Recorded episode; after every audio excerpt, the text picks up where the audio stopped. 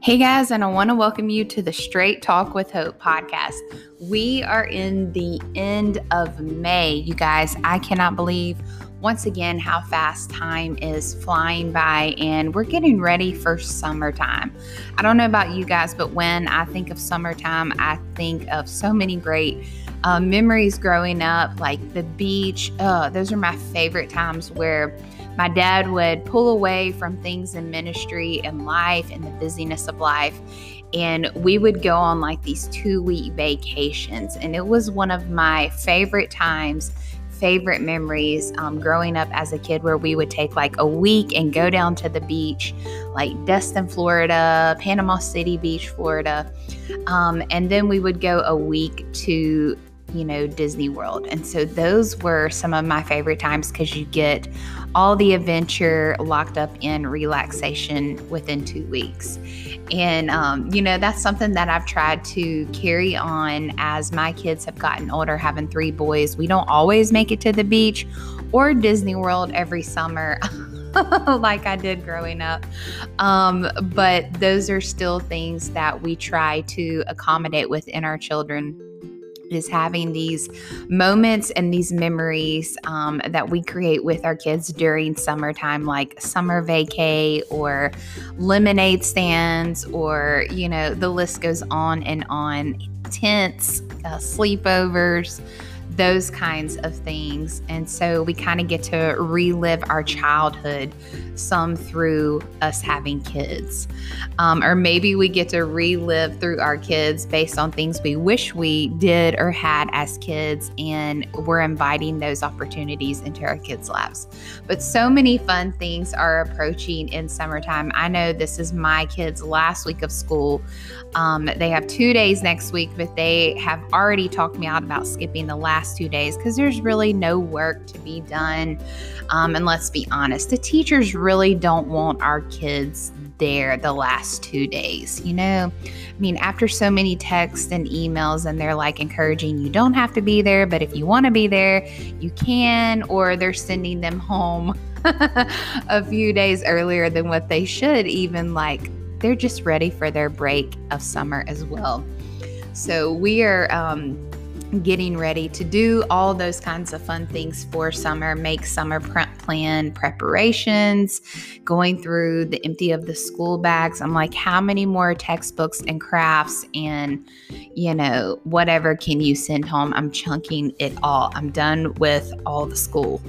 So, um, yeah, so we're kind of in that phase where we are um, still all packed up in our house and um, believing that it is going to sell very soon, which I totally know that it is. And then um, locking up what that needs to look like with school districts and rentals and all kinds of stuff before August comes back around. So, that is kind of what's happening right now in my neck of the woods. And, um, you know, I recently turned 40.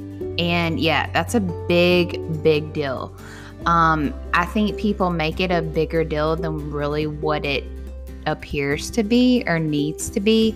Like for the last five to seven years, I've really been excited and wanting to embrace what is 40 gonna look like.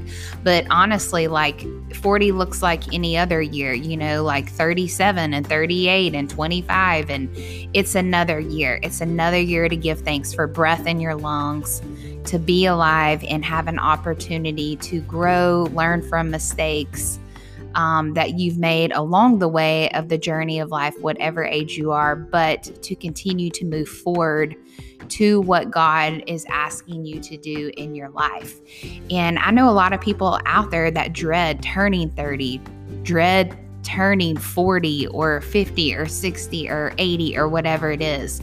Um, I was thinking about this the other day, even how, because my kids, you know, they're constantly reminding me, like, this is the 20th century and you're old, you're 40, and all these amazing things that they say to me. And, you know, um, I was thinking about that, man, I'm already 40. In another 40 years on the earth, I will be 80 which most of my grandparents that are still living are actually very close to turning 90. And so um, we've got some good genes in our family that I'm thankful for. But, you know, it's just really, I think, put things in perspective for me about what do I really want the next 40 years of my life to look like?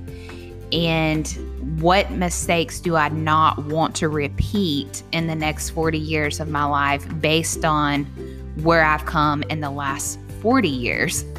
There's so many um, right. And so there's a lot of lessons to be learned along the journey of life and how we think life is going to turn out or what we want it to be like and look like. And a lot of times it's nothing what we expected or planned or thought or whatever it may be. But um, 40 it is a great number. And, you know, a lot of times when you study the number 40, whether it's on a Google search or in a Bible reference, it doesn't really have a lot of great things going, to be honest. Like, it talks about a lot of tests and trials and tribulations and difficult seasons and hard things. And I've even met people who have turned 40 and they were like, I dreaded it because of all those things. I had fear and anxiety from it, like what's about to go down in my life or whatever it may be.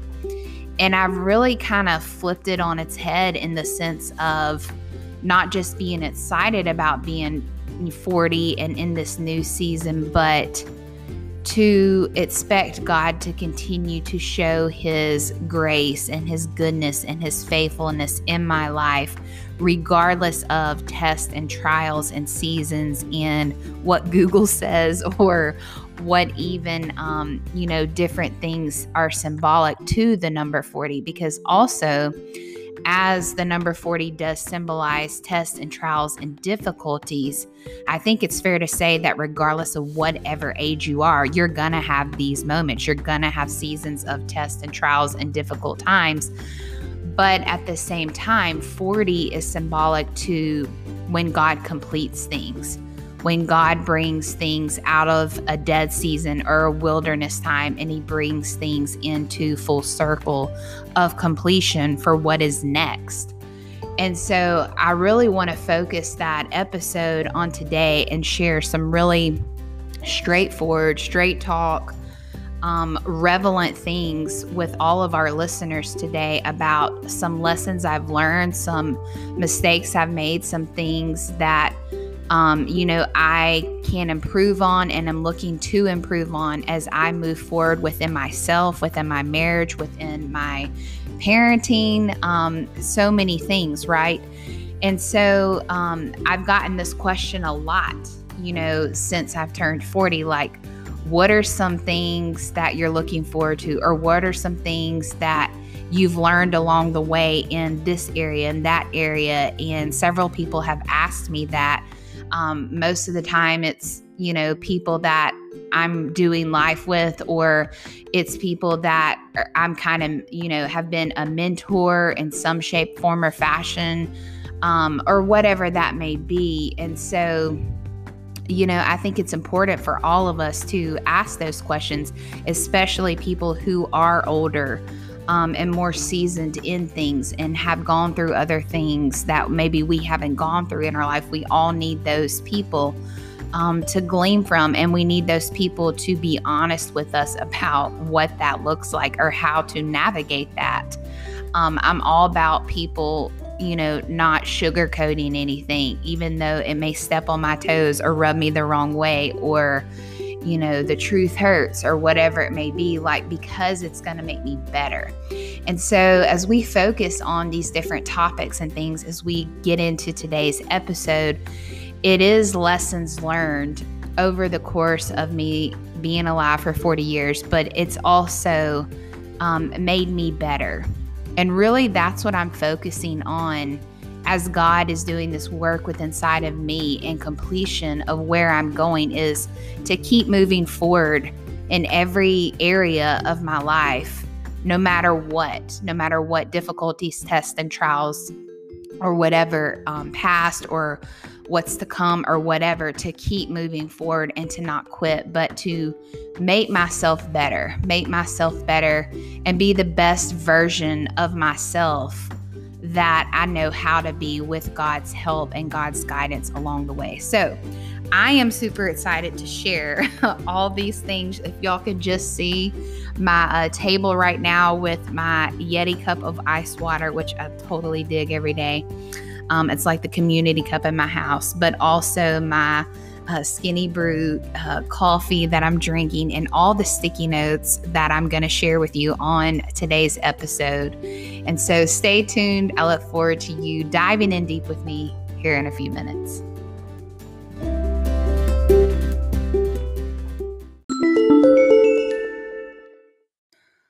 All right, guys, welcome back to the Straight Talk with Hope podcast. And we are kicking it off with the final episode for the month of May here in 2021. And I was just telling you guys about um, how I just turned 40, and there's some things that I want to communicate.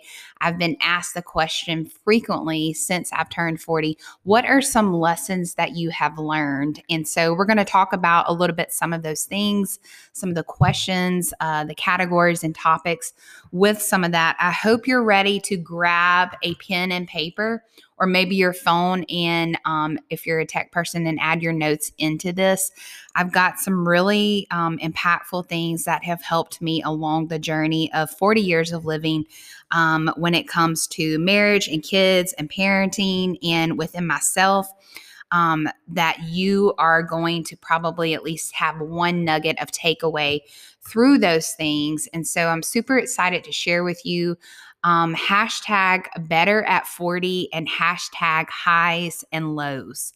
And so let me just say that we all go through these seasons. We go through good times, terrible times, hard times, rough times, um, difficult seasons of life. And there are highs in life, but there's also lows in life. But either way, whether it's a high season or a low season, um, God is still with us every single step of the way. And I know sometimes we think that he isn't, and sometimes we feel like, where the heck is he?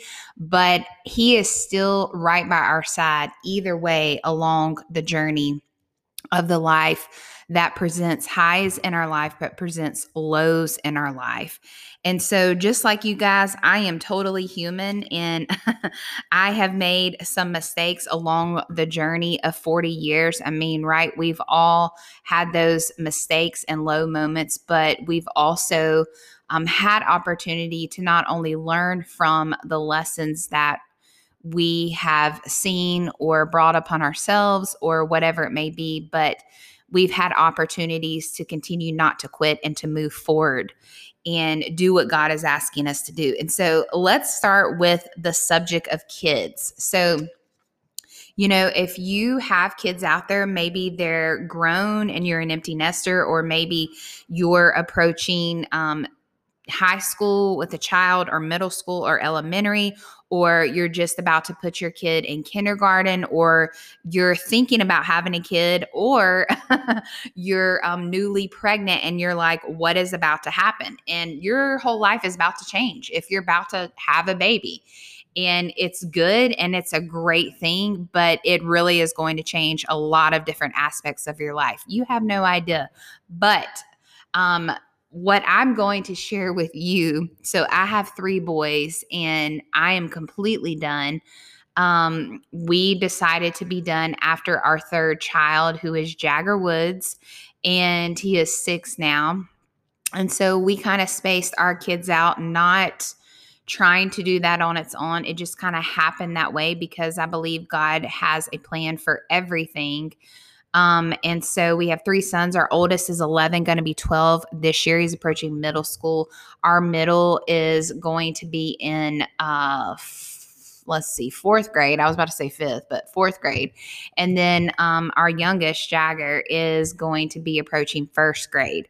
So the, our older two are two years apart, and our middle and our youngest is three to three and a half years apart. So, um, anyway, kids um, some lessons that I have learned is this is let them be little. You know, for the time frame that they are little from, you know, baby stage through I would even say, you know, in middle till they approach, you know, middle school, sixth, seventh, and eighth grade remind yourself that they are kids. Remind yourself that they need to be little. Um, I was actually just telling this to my older two uh, because they were kind of like getting irritated with their younger brother because he was seeming to act real childish and annoying. And I'm like, first of all, you older two act childish and annoying quite often still, but they were irritated with some things that their youngest brother was doing and they were like how could i don't even remember what it was we were in the car and they were like how can he you know do that or dress like that? I think it was something he was wearing i don't know. And i was like dude like we need to let him be little like you're gonna want your childhood like it's only for this certain portion of your life that you've been given to be a child and to have fun um, and I was like, trust me, when you start to get in your teenage years and especially adulthood, you're gonna wish, like, man, being a child is so much funner than being an adult. Um, because we don't realize until we are adults and even we're parents like it was so awesome to be little. It was so awesome to not really have these huge cares and to just be free spirited as a kid and so, one thing, a lesson that I have learned is even though all of my boys, like, they are very well beyond their years. And I'm not just saying that, like, literally, people that have a conversation with them are around them for any point in time. They see that they conduct themselves and are well advanced from their speech down to their thinking. Um, down to how they handle life and even what they're aware of already knowing at such a young age they're aware of things that probably most high schoolers know. Um, and so that's not for everybody, but you know, we have to remind ourselves, and I have to remind myself along this journey of life is let my kids be little. Um, another thing that I have learned with my kids is this, um, and this is a lesson that I learned was just be present be present with your kids because a lot of times we can um, be in the same room with our kids but we're scrolling on social media or we're on our phones or we're texting or we're at home and we're not supposed to be working but yet we're responding to um, you know, office things or job things or tasks or duties or texts from things that have to get done or have to get handled. But can I just say this? Does it really have to get handled now? Like in the moment, or can it actually be pushed to the next day? Um, that's just a thought I'm throwing out there. But be present with your family. It's rare that we have sit down dinners at the family table with our children and we ask about their days, or we're trying to ask about their days, but it's through a carpool line just to do a casually talk and then move on to the next thing and i'm guilty of this like this is a lesson that i have learned um, the hard way is be present with your kids. Create as many opportunities as you can whether it's a one-on-one night out with your child or just a simple walk through the neighborhood or you know it's sitting at a family table with no phones or whatever it may be and just be present your kids want to know that you're really listening to them, um, making eye contact with them, not hurrying them through a conversation. Because if we're not listening to our kids and they pick up on that, that we're really not listening and understanding what they're faced with or going through or who they are, whatever it may be, they're going to find someone else they can confide in. They're going to find somebody else that will actually be present and will listen to them. Um, and so, as a parent, we need to be some of the loudest voices in our kids' lives. And it's not just through discipline and correction, but it's also in these moments of just listening to them, it's hearing them out um, and to be present. You know, they want to see your face more than you want to be on your phone. Um, so that that's something that I've learned. Another thing that I have learned with kids is let them fail Y'all, I'm reading this amazing book right now um, that I came to find out through someone else's podcast, and it's by Korie Robertson, and it talks about her raising kids, and it, it's called Teaching Your Kids to Be Strong and Kind. And sure, there's lots of things that we want to instill in our kids. We want them to be this or that way, or don't do this or do this. And the list goes on and on. But she talks about narrowing it down to just a handful of qualities that you want to instill inside of your kids um, before they leave your house so they can carry it on through adulthood. And one of the things in there, and I've heard this, you know, even outside the book, is let your kids fail Moms, I know that you love your kids. I know, dads, that you want to be there for your kids. We all want our kids to be a success. We all want our kids to not shame us or embarrass us, you know, by mistakes they make um, in middle school or high school or even as adults. Like, we want them to win, we want people to view them good. But you're going to have to let your kids fail. And if you're always, um, trying to shelter your kids, if you're always trying to um, have these moments where you're doing everything for your kids at the snap of their fingers and you're trying to figure out their problems for them in in all these different seasons then you're not allowing them to wake up to the real world. In fact when they get in the real world they're going to have these situations where they're like oh no one told me how to deal with this kind of personality on the job or no one told me how to, you know, steward my money this way, or, you know, and there's so many things.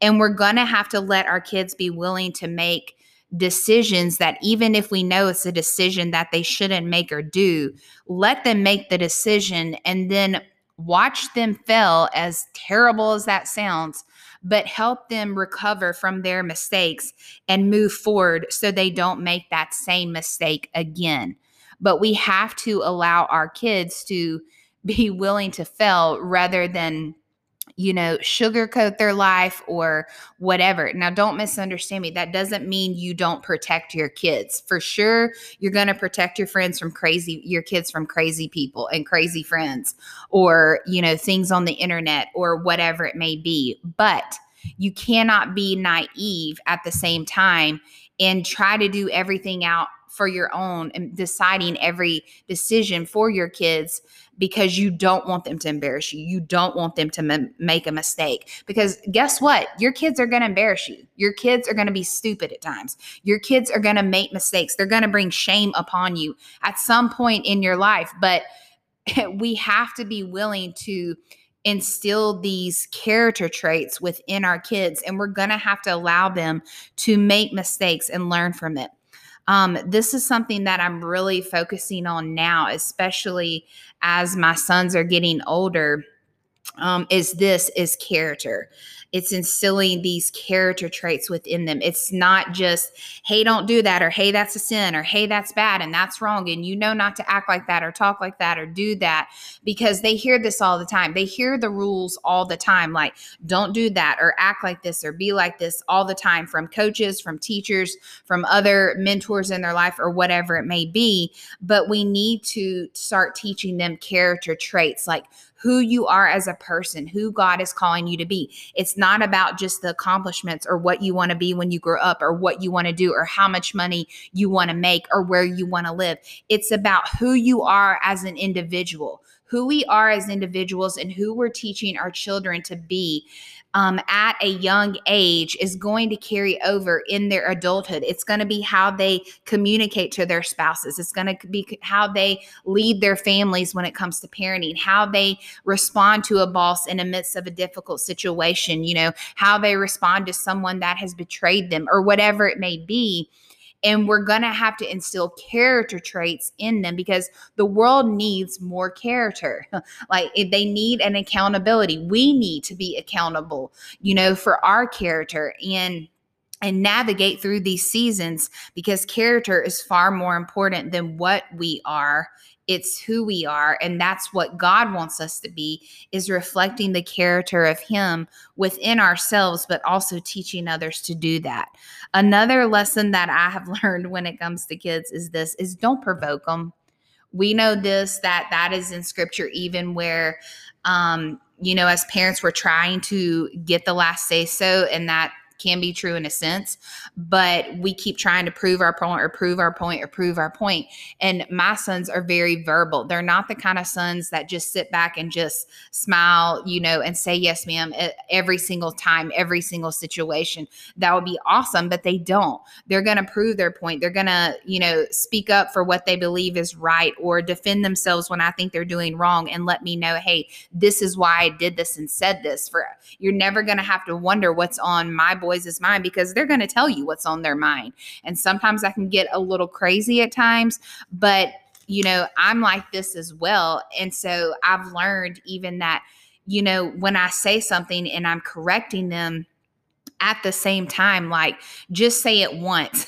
like don't keep you know, pushing it over, pushing it over on them because my boys have let me know several times, like, okay, I get it. You don't have to tell me again, even though I may not see it in their behavior immediately that it is changing. Like the Bible says, do not provoke your children because it will lead to anger.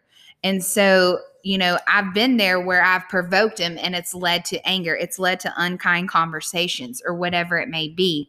And so these are things that I am learning, you know, in parenting and in raising kids um, through different seasons of life the last few years is you know, we can provoke our kids even by the look on our faces.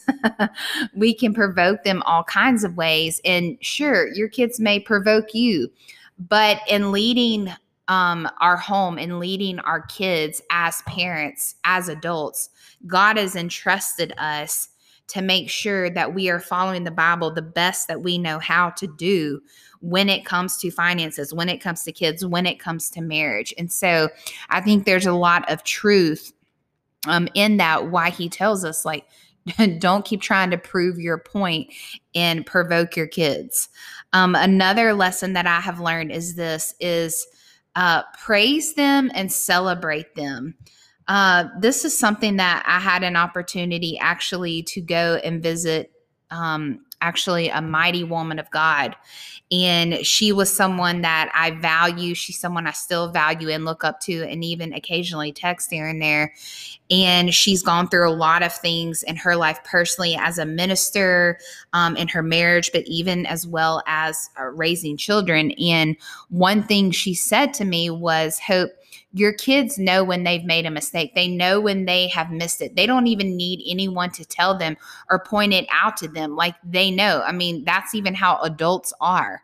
And so it sucks when people remind us of our mistakes and failures and point it out you know, to us or throw it back in our face or whatever it may be. But she was like, Your kids uh, need more praise. They need you to recognize when they're doing right because it's easy for us to recognize when people fail us or make a mistake right? We we talk about it we text about it we're in conversations about it and all of that is wrong.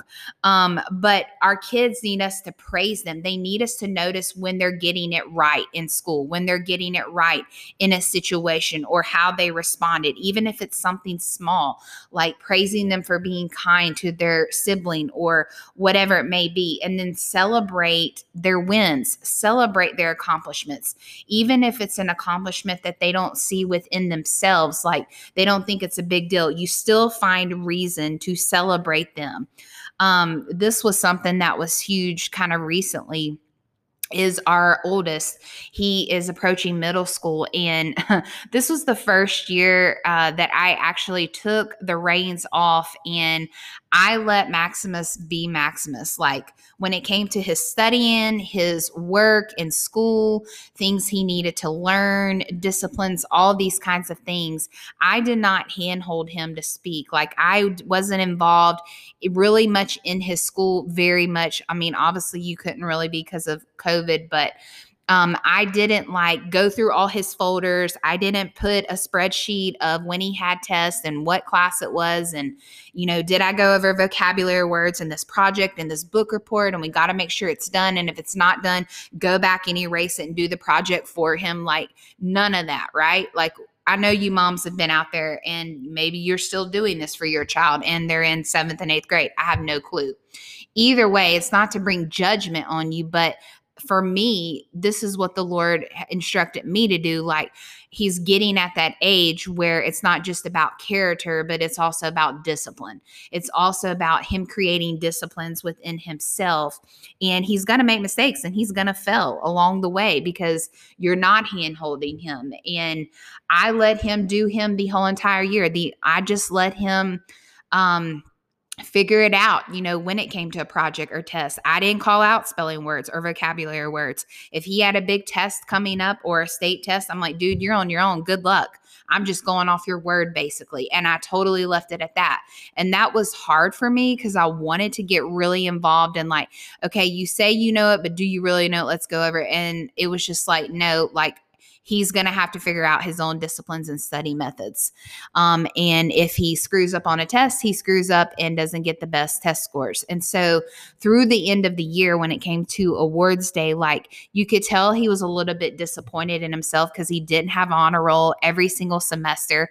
He came close a couple semesters of having it, but he still did not, you know, accomplish that.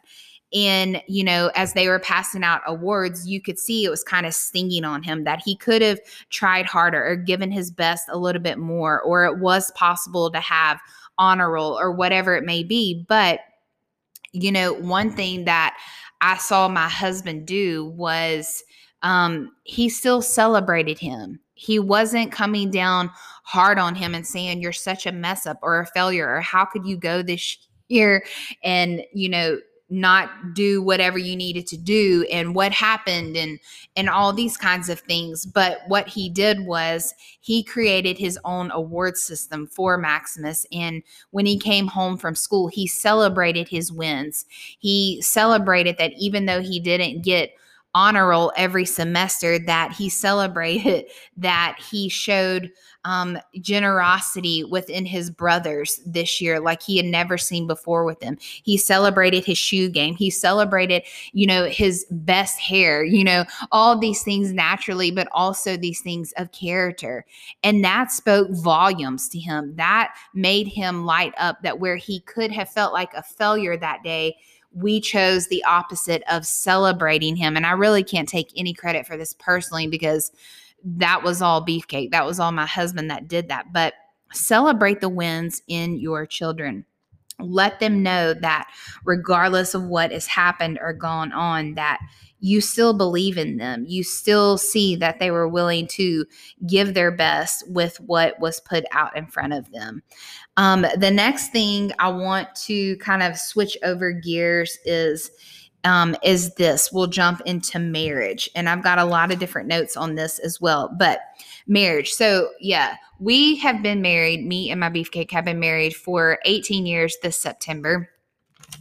And um, we also work together for 19 years. So we worked together even uh, before we were married, a year before while we were engaged. And and so um, we work together long time together, and not everybody can work with their spouse. Not everybody can, um, you know, have a decent marriage while working at the same place and taking instruction and correction on top of, you know, coming home and then your spouses as well and you no longer work together or whatever it may be. And so um, like i said these things that i'm sharing with you um, today on this podcast is better at 40 it's lessons that i've learned. It's lessons that I'm not going to repeat along the way, but where I'm moving forward to become the next 40 years better. And so there's highs and lows through all of these uh, seasons and different topics.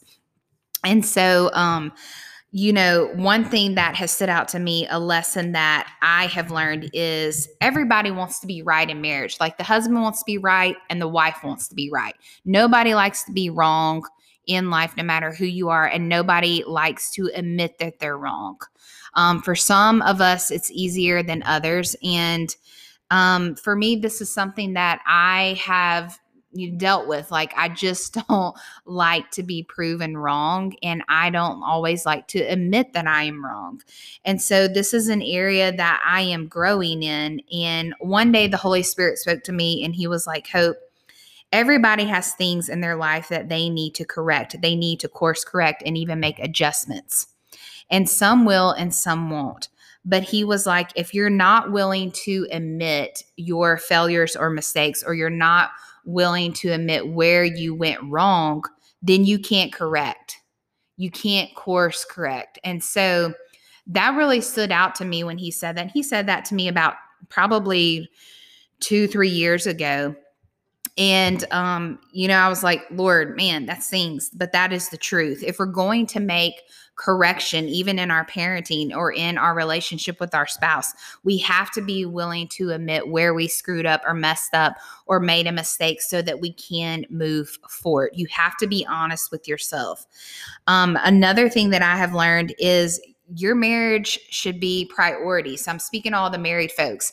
If you're married out there, your marriage should be your priority over your kids. Yes, even your uh, infant. Yes, even the college age kid who desperately needs you to send them money to help bail them out or whatever it may be. Like your kids are priority and you love them, but we should not be in love with our kids more than we are in love with our spouse. And I know that's deep, but it is so true. Like it's God the Father, Holy Spirit, you're in love with, and then it's your spouse you're in love with, and then it's your kids.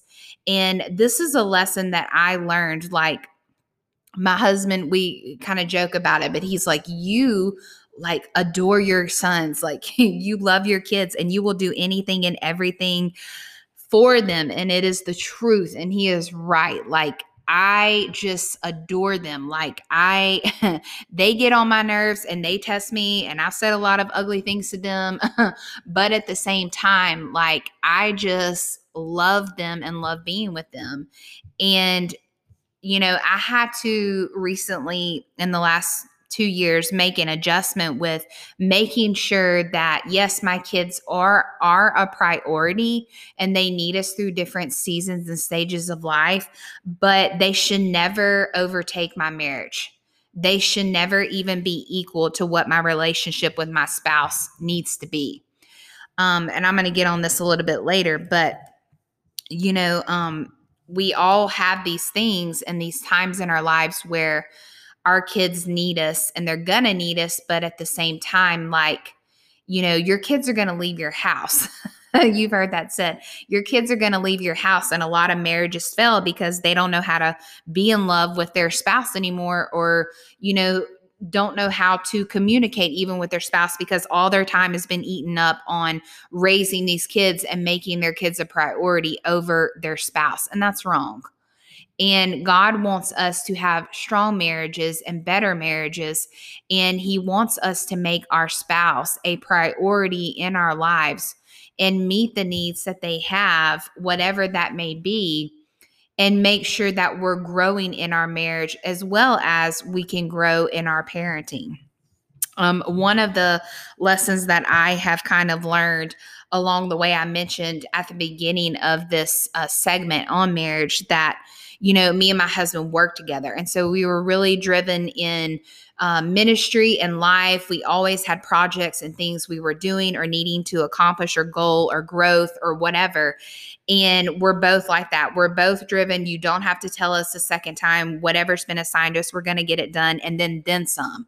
We're organized, we're planners, we check it off. We, you know, like to win pretty much in whatever we're assigned to or been given. And we did not have a lot of fun in doing uh, years and years of that. Um, we were more driven with our careers and focused on our careers and not even necessarily reaching to the top of anything, but more driven in you know our career and our job and other things rather than having more fun with each other relationally and that doesn't mean that we didn't take trips. It doesn't mean we didn't laugh. But what I'm saying is, we could have had more fun. You have to schedule fun in your marriage. You have to schedule date nights, especially when you bring kids into the mix and multiple kids. Um, you are going to have to find times to have fun. You're going to have to have fi- t- find times to uh, be together without your kids or laugh more. That's something their Lord has really dealt with me about is hope. I just want the next 40 years you to laugh more. I really want you to enjoy life more. Um, have more fun with your spouse, be more goofy, you know, or whatever that may be. And so, that is something that um, I, has been on the forefront of my mind that I have been learning and where I am going in the future is I want to laugh more. I want to enjoy life more. And um, so we are starting to do that. And another thing that I can say about a lesson that I have learned in marriage is this is at the end of the day, you guys are one right? When we said our vows and we said I do, and I know everybody's got different vows and everything, but at the end of the day, when you get married to someone, it's you putting your selfish ambitions and desires and goals aside. And sometimes that means helping your spouse accomplish their dreams, their goals, their desires. And it's no longer this separate category, but you are in unity and you are one. All right, so we are talking about marriage here, and um, I've just mentioned about at the end of the day, you know, when you get married, you and your spouse are one. And I was actually reading uh, a marriage book, and I was reading this back in January, or February, because me and my husband were getting ready to do like a duo tag team sermon on marriage. and I was like, oh, Father, you know. like this is a whole another level doing this and sharing this because it does require too a sense of uh, vulnerability and openness and things like that and so um you know one of the things that I had read, this was actually my first marriage book that I had read in probably over 10 to 12 years, y'all. And um anyway, it was I think it was by Robert Morse. I'm not really sure. I can't remember because I packed it all up already. But um, or it's it was in one of my Instagram stories months and months ago, and it was the best book that I had read on marriage. And you know, when somebody gives you a book on something, you know, when it's something like that first, and someone had given me this book and, you know, at first you're like, are they giving me this book because they think I need it or they see something that's broken and needs to be fixed or whatever it may be? Or maybe they just got a good deal on it. Who knows? Either way, but I was like, okay, I'm going to dive in and read this book. And that book really helped me in my marriage. It really changed my perspective on things and how I see things and how to move forward and think different things. And so one of the things that stood out to me was, they said, um, you know, that you have to have this and need to have in your marriage a purpose together. Like all of us, you know, before we got married or even while we were married, we have these dreams and these goals and these, these desires that we want to achieve or fulfill or see happen in our lives. And some of those are together goals and accomplishments, and some of those are separate. And that's totally fine. Like something you desire may not be something your husband desires or, you know, is believing for or whatever that may be. But at the same time, we have to be careful in our marriage where it's where we're trying, I guess you could say, trying to make it all about us and what we think we should do, where it kind of becomes separate versus together. And so I think you can have individual goals and desires, but at the end of the day, if you are married, you have to have a purpose and where you're going forward together. You have to have desires and goals and a purpose about what that marriage needs to look like together as you get older and move forward. That it's no longer about separate dreams and goals. Um, and you going after those with everything you have, and your spouse is not really included in on it, except for maybe they have an idea of what you're wanting to accomplish or do in life. And that's good, and they can be supportive in that. But it is a togetherness um, it's a together goal, it's a together accomplishment, it's a together calling and a purpose that when God joins you, you are to do something together and not necessarily separate. And so I had this huge revelation of that in reading a book because for so long, there were so many different things and different aspects within you know our our circle of things that we were doing that it was like oh great that's a great goal you should go after that or that's a great dream and you should do that or i can totally see you going there and doing that and being this and and doing all that and sure you're supportive but at the same time a lot of it wasn't this togetherness it wasn't this uh, fruitful, purposeful thing really until uh, 2020 and COVID when we came together to really focus on and pray about some things that God was calling us to move forward in. And it wasn't a single accomplishment, it was a together accomplishment and it was a purpose. It was like, wow, this is what we were created to do here on the earth. It was kind of like an aha moment. It wasn't an idea or suggestion or something we dreamed up ourselves and said, I'd like to do that or that'd be fun. It was definitely a birthed God idea that was never created for either Ryan to do by himself or me to do by myself, but it was requiring in a purpose calling us together to move forward every step of the way with what is next for us in the next 40 years. And so through that, it changed my perspective a lot about when looking back on my life. There could have been more gracefulness, if you will, in a marriage had we had you know done some things a little different differently with moving forward together um you know in whatever that looks like. Another thing that i have learned about uh, marriage and like i said there's so many things is that um forgiveness. Forgiveness is huge right? Even if you have friends like forgiveness is huge and forgiveness is actually two things when i see it is it is a decision. So you can have somebody force you to forgive, but you're probably not going to be walking in true forgiveness if that's the case. But it's a decision that you have to make. And it's a decision you'll have to daily make, monthly make, yearly make within your marriage. And also, forgiveness is a process. It's a process of the mind, but it's also a process of the heart. And even it's a process of our words, what's coming out of our mouths, how we're responding in difficult times and difficult seasons, um, and what that actually needs to look like. And so it, it, it's a daily choice that we have to make when we're going through these things of our marriage or of our parenting or or in relationships um, one thing that has stood out to me is, and we could even say within marriage and even in friendships, is you have to have boundaries. Um, you have to have boundaries with your friends that you're close with. You have to have boundaries within your marriage. You have to have boundaries in your finances, in life, because if you don't have boundaries, it's going to create problems.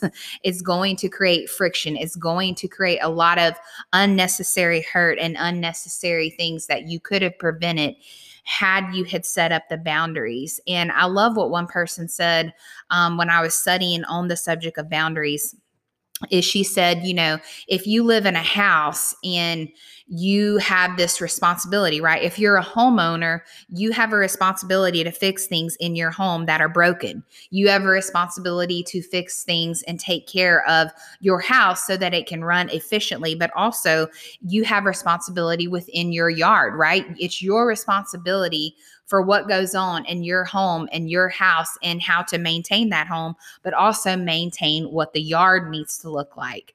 And you know, when you're driving by different neighborhoods and and yards and stuff, if you see an unkept yard, well, you don't even have to guess what the house looks like. It's going to be a wreck. It's going to be destroyed on the inside if the yard has gone neglected. And the same thing is true in marriage is we have to have this sense of togetherness and this unity, but also we have to take responsibility for our home and our actions and our choices in our yards.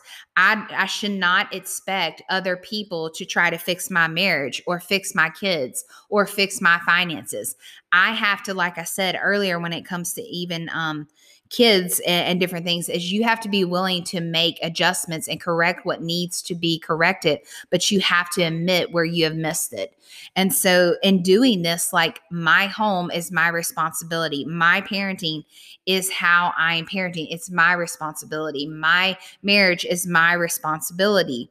I wouldn't expect my neighbor to take care of my yard and say hey don't you see it's unkept? No it's my responsibility and so we have to protect our kids we have to protect our marriage. We have to protect our friendships and relationships. We have to have these boundaries and healthy boundaries in our lives. And it really doesn't matter what other people think. If they think your boundaries are too strict for your kids or your marriage or whatever it may be, but your boundaries are yours and we want to protect what matters most. And if you're married and you have kids you protect what matters most. You protect that spouse. You protect those kids and so we have to make sure that our kids know boundaries. We have to make sure that our spouse and in our marriages that there are these boundaries that we have communicated.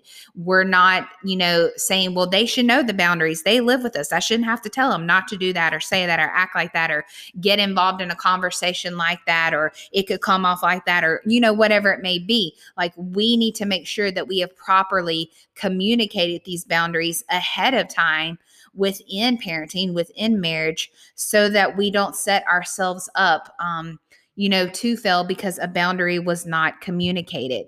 We can't even expect other people who are our friends to know that, you know, this is the boundary. We have to go ahead and tell them, hey, this is the boundary. We don't need to cross this, or this is the boundary for our finances. Let's stay on budget a little bit better, or whatever that may be.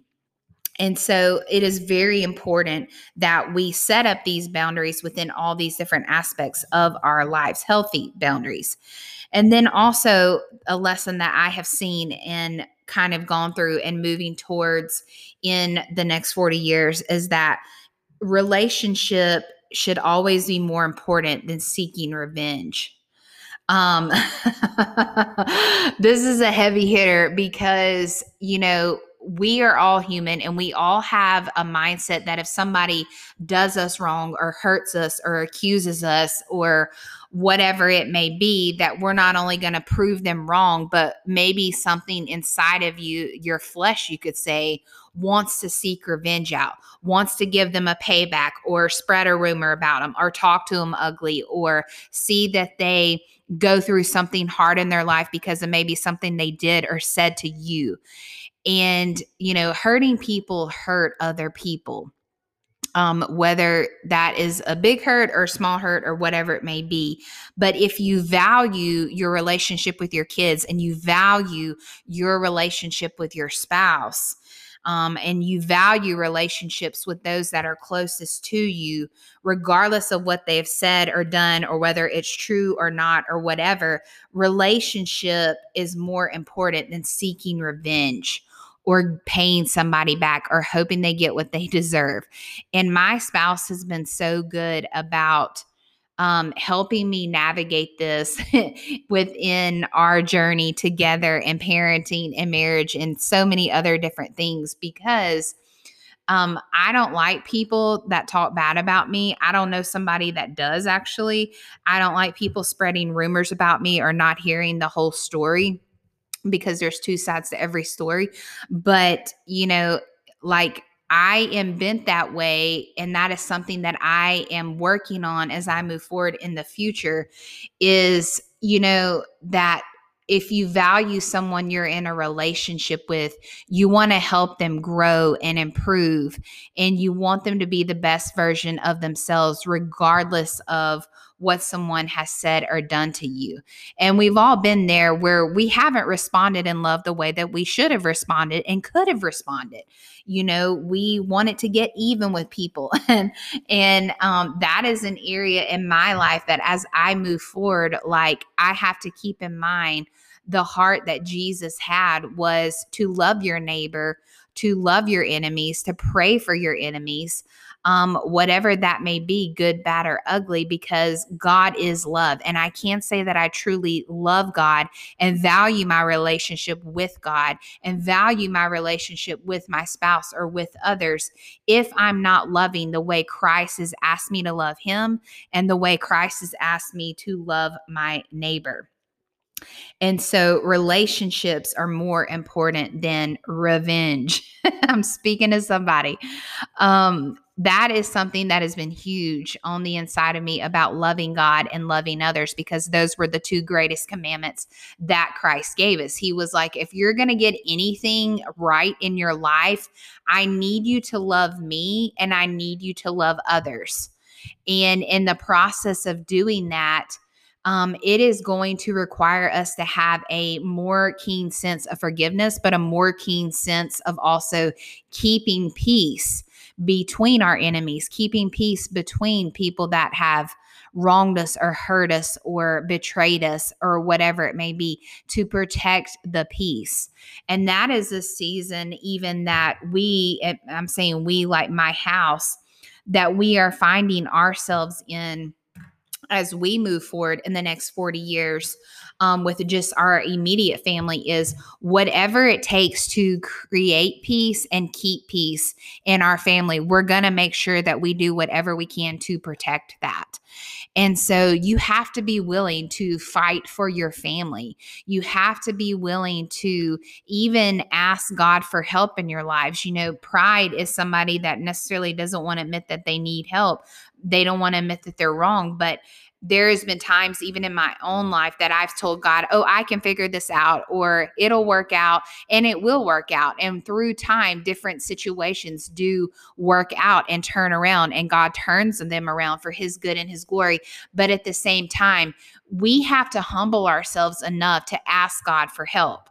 Ask God for help in our parenting. Ask God for help in our marriages. Ask God for help in our finances, in our friendships. Ask God for help because asking God for help sig- signals God, like, I can't do this by myself. I need you wholeheartedly. I am depending on you to figure this out, help me out, uh, help me to see how I need to move forward with this. And God will help us. He says that we are to call on Him.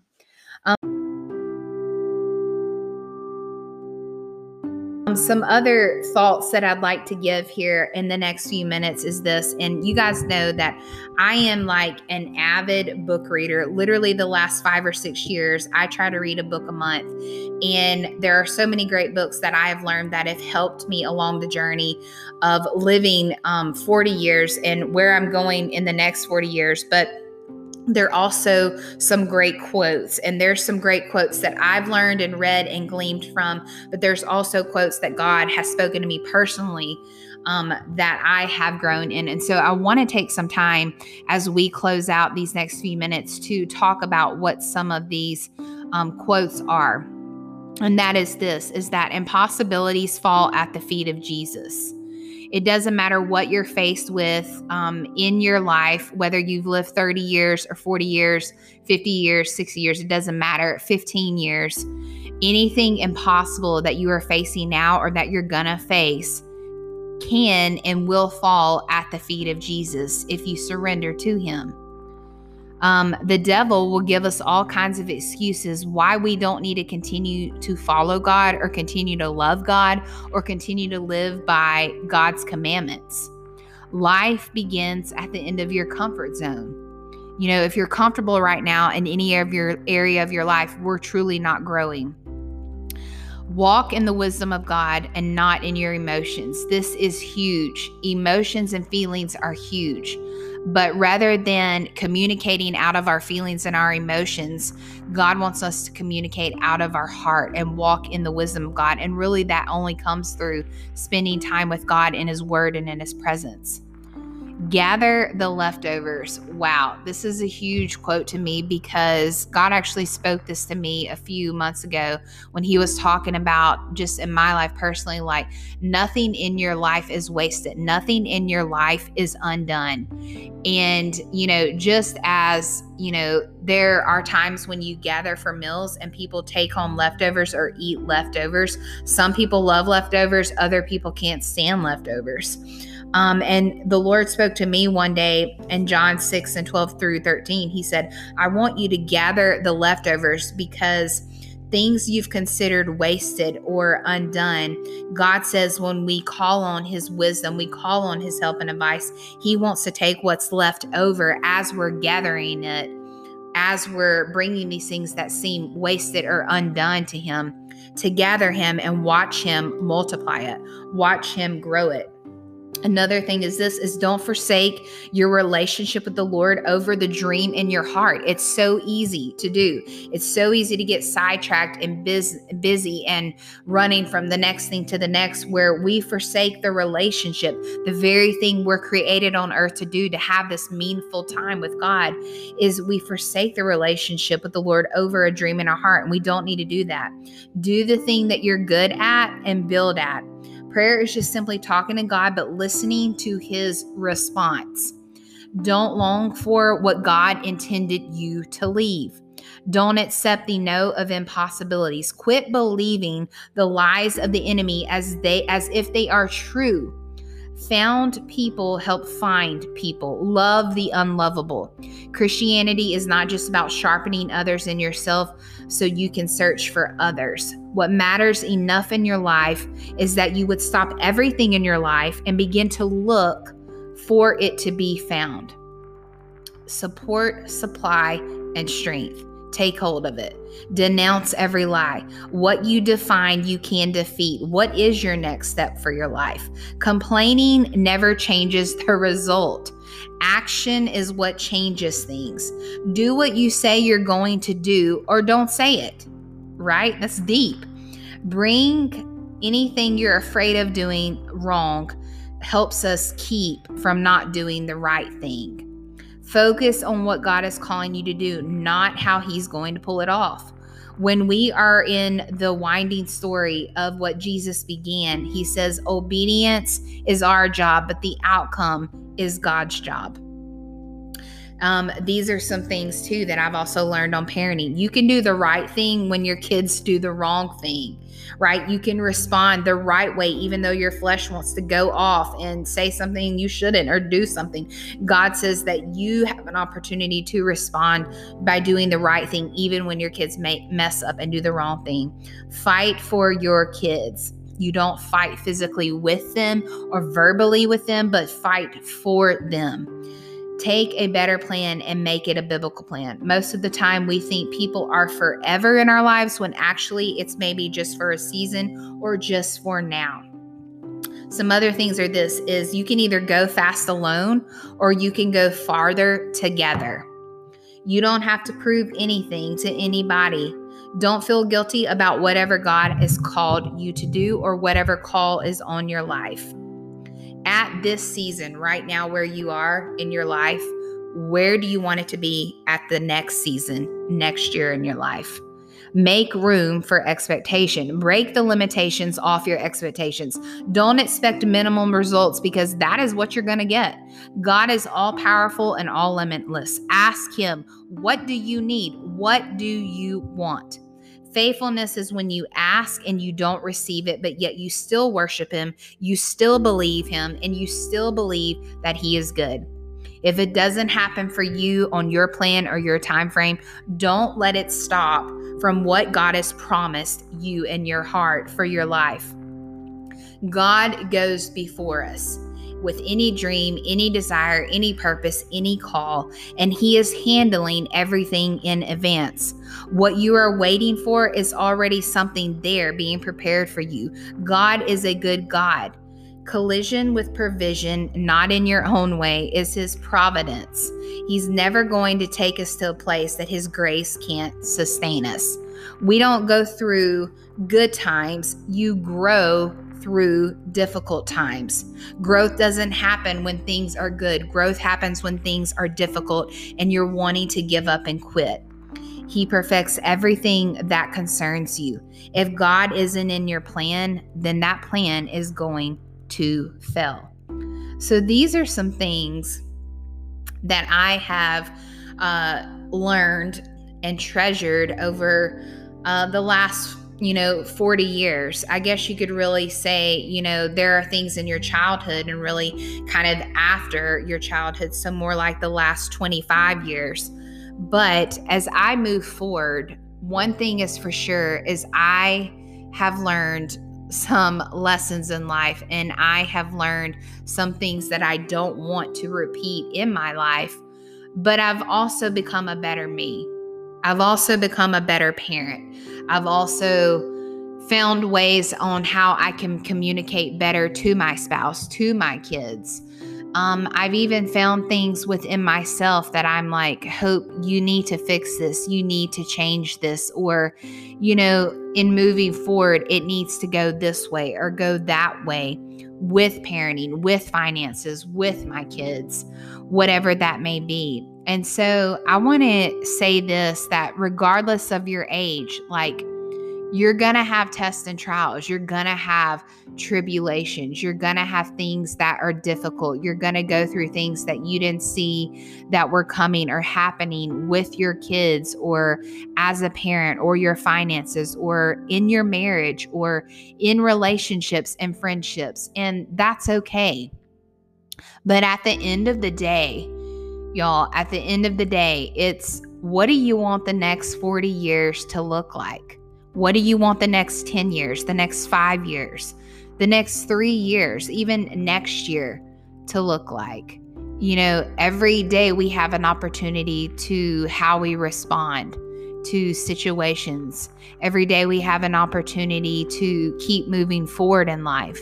And for me, over the next 40 years, I've made my mind up that regardless, I am going to trust God. Regardless, I am going to speak life. Regardless, I am going to surrender my heart and my life to God so that I can continue move forward. I don't want to hold on to anything in my life that has been troublesome, concerning, um, heartache, or whatever it may be. Because the truth is told, there's things in all of our lives that we could have done better, said better, prevented. Um, maybe we could have been kinder to someone or more forgiving to someone or put ourselves in other people's shoes or walk slowly through the cloud a crowd a little bit better or you know, just we're honest with ourselves or our family or whatever it may be. And you've got one life to live literally every single day. Um, since I've turned 40, I just have a greater appreciation of life. I have a greater appreciation for my spouse. Um, things that I didn't see before that I see now, I'm just super thankful. I'm thankful for more opportunities with my kids and more opportunities with my spouse. I'm grateful for the homes and the cars that I drive. I'm more thankful for the finances that I do have coming into my life. I'm thankful for health. I'm thankful for all these things that maybe I have taken for granted, honestly, in the last several years or could have done things differently. But I know that as I move forward in the next 40 years through the seasons of highs and lows, that God is still good. And that phrase rings true in my heart more than ever is regardless of what seems lost or is lost, there is still hope. And a lot of times I'm like, that's a crummy, that's a crummy statement. You know, God, why would you give me that scripture? Or, you know, there's so many scriptures on hope and things lost and things like that. And, you know, none of us are exempt from hard things. None of us are exempt from troublesome or lost things. None of us, you know, are exempt from those things, but at the same time, like it's how we respond, it's how we pick ourselves up, and we move forward to become the better parents, the better spouses, the better stewards of our finances. That we've been placed with these things for such a time as this on our lives, and how we look at life, how we move forward in life. And we're all able to grow. We're all able to move forward to a brighter future.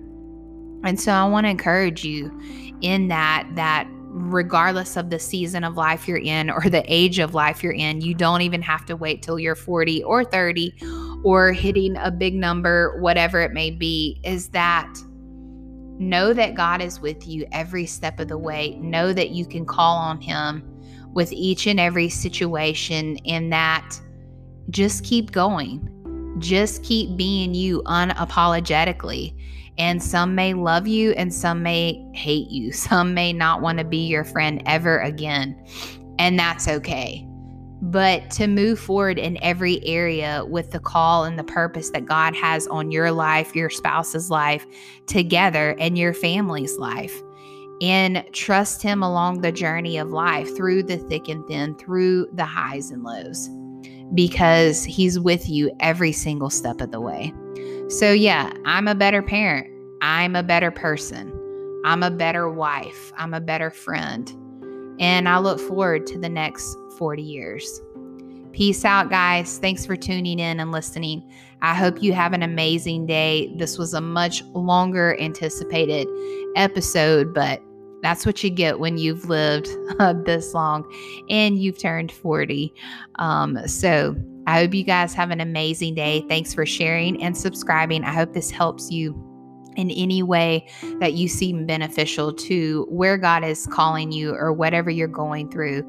Know that God is for you, He cares about you, He loves you, and He's got good things in store for you. Have an amazing day.